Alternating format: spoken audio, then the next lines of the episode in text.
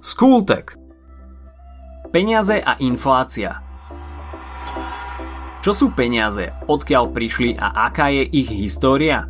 Ako je možné, že obyčajný papier môže mať takú vysokú hodnotu? Dnes si povieme odpovede na tieto otázky a povieme si aj niečo o inflácii.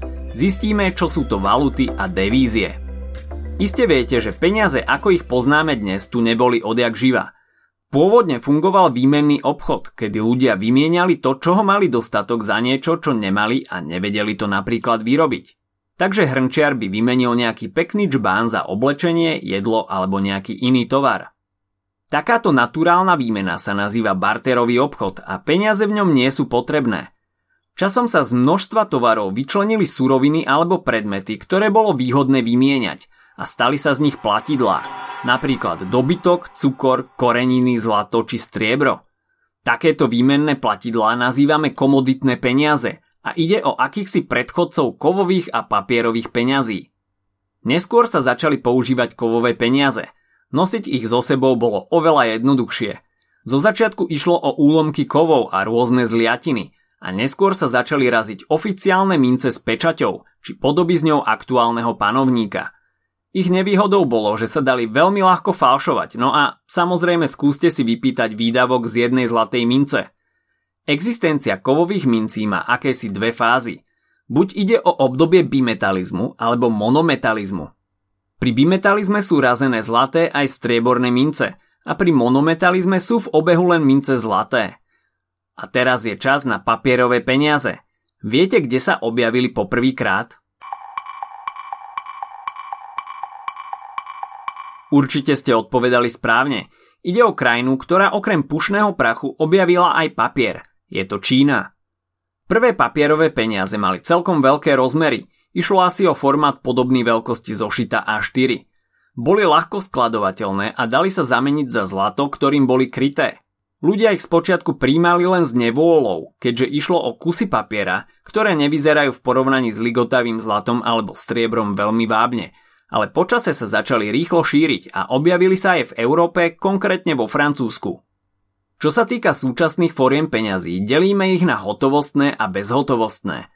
Hotovostné peniaze sú papierové, čiže bankovky, ktoré vydáva štátna centrálna banka a sú čiastočne kryté zlatom.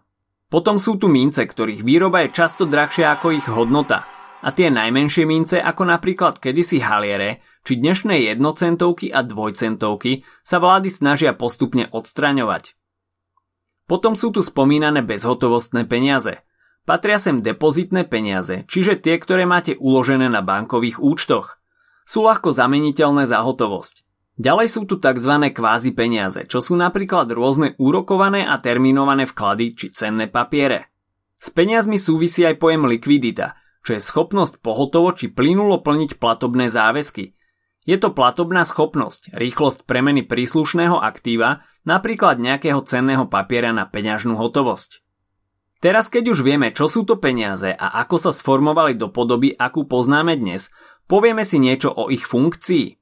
Samozrejme, funkcia peňazí je nám všetkým jasná. Točí sa okolo nich celý svet, ale vysvetlíme si to trošku akademickejšie. Peniaze sú prostriedok výmeny, zúčtovacia jednotka a uchovávateľ hodnôt. Prostriedok výmeny znamená, že zabezpečujú obeh tovaru na trhu a uľahčujú výmenu tovarov a služieb. Len si predstavte, že by ste za 60-minútovú masáž museli zaplatiť napríklad 10-kilovým balením soli.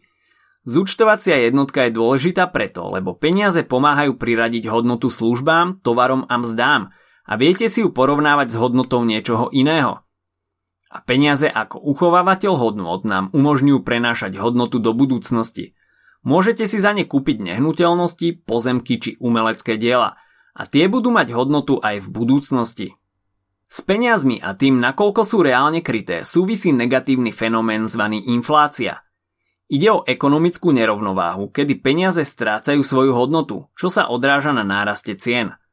Určite ste počuli príbehy o inflácii v Nemecku pred druhou svetovou vojnou, kedy hodnota peňazí zo dňa na deň prudko klesala Ceny stúpali rýchlejšie ako narastali platy a ak ste si chceli ísť kúpiť chlieb, potrebovali ste fúrik, aby ste mohli odniesť potrebné peniaze. Ak by ste chceli o tejto téme vedieť viac, odporúčame vám prečítať si knihu Čierny obelisk od Remarka. Inflácia má niekoľko stupňov. Môže byť mierna, cválajúca alebo môže ísť o hyperinfláciu. Mierna inflácia, ktorá sa drží v rozmedzi 1 až 9% je ešte priateľná a často je celkom bežná. Nemá na ekonomiku krajiny veľký dopad a neznamená ani pokles HDP. Naopak cválajúca inflácia od 10 po 1000% je už vážnym ekonomickým problémom a objavuje sa ako hospodársky, tak aj sociálny problém – a úplne najvážnejšia je hyperinflácia, čo je inflácia nad 1000%. Takáto inflácia vládla v spomínanom Nemecku po prvej svetovej vojne. A ako vlastne vypočítame mieru inflácie? Jednoducho, porovnajú sa ceny tovarov a služieb jedného obdobia s cenami z predchádzajúcich období. Okrem toho existuje aj tzv. stagflácia, čo je jav, kedy ekonomika stagnuje, čiže hrubý národný produkt buď klesá alebo sa nemení a zároveň vládne inflácia, tento stav je charakterizovaný aj stúpajúcou nezamestnanosťou. Nie je to ale všetko také negatívne. Hodnota peňazí môže aj narastať. Vtedy hovoríme o deflácii. Každá krajina má svoju vlastnú menu. Menou Slovenskej republiky je od roku 2009 euro, čo je spoločná mena Európskej únie. Európske bankovky majú niekoľko ochranných prvkov, ktoré určite poznáte. Ide napríklad o vodoznak alebo ochranný prúžok – No a na záver si v skratke prejdime pár termínov, ktoré je tiež dôležité vedieť. Valuta je peňažný prostriedok v mene iného štátu. Tento pojem iste poznajú vaši rodičia alebo starí rodičia. Za valuty mohli nakúpiť zahraničný tovar v Tuzexe. Opakom valuty sú devízy, čo sú pohľadávky na platbu v cudzej mene, alebo aj peniaze na zahraničných bankových účtoch – No a šek je cenný papier, ktorým vlastník účtu prikazuje finančnej inštitúcii vyplatiť peňažnú sumu jednotlivcovi alebo inštitúcii. To by bolo na dnes všetko. Poďme si to zopakovať. Dnes sme hovorili o peniazoch.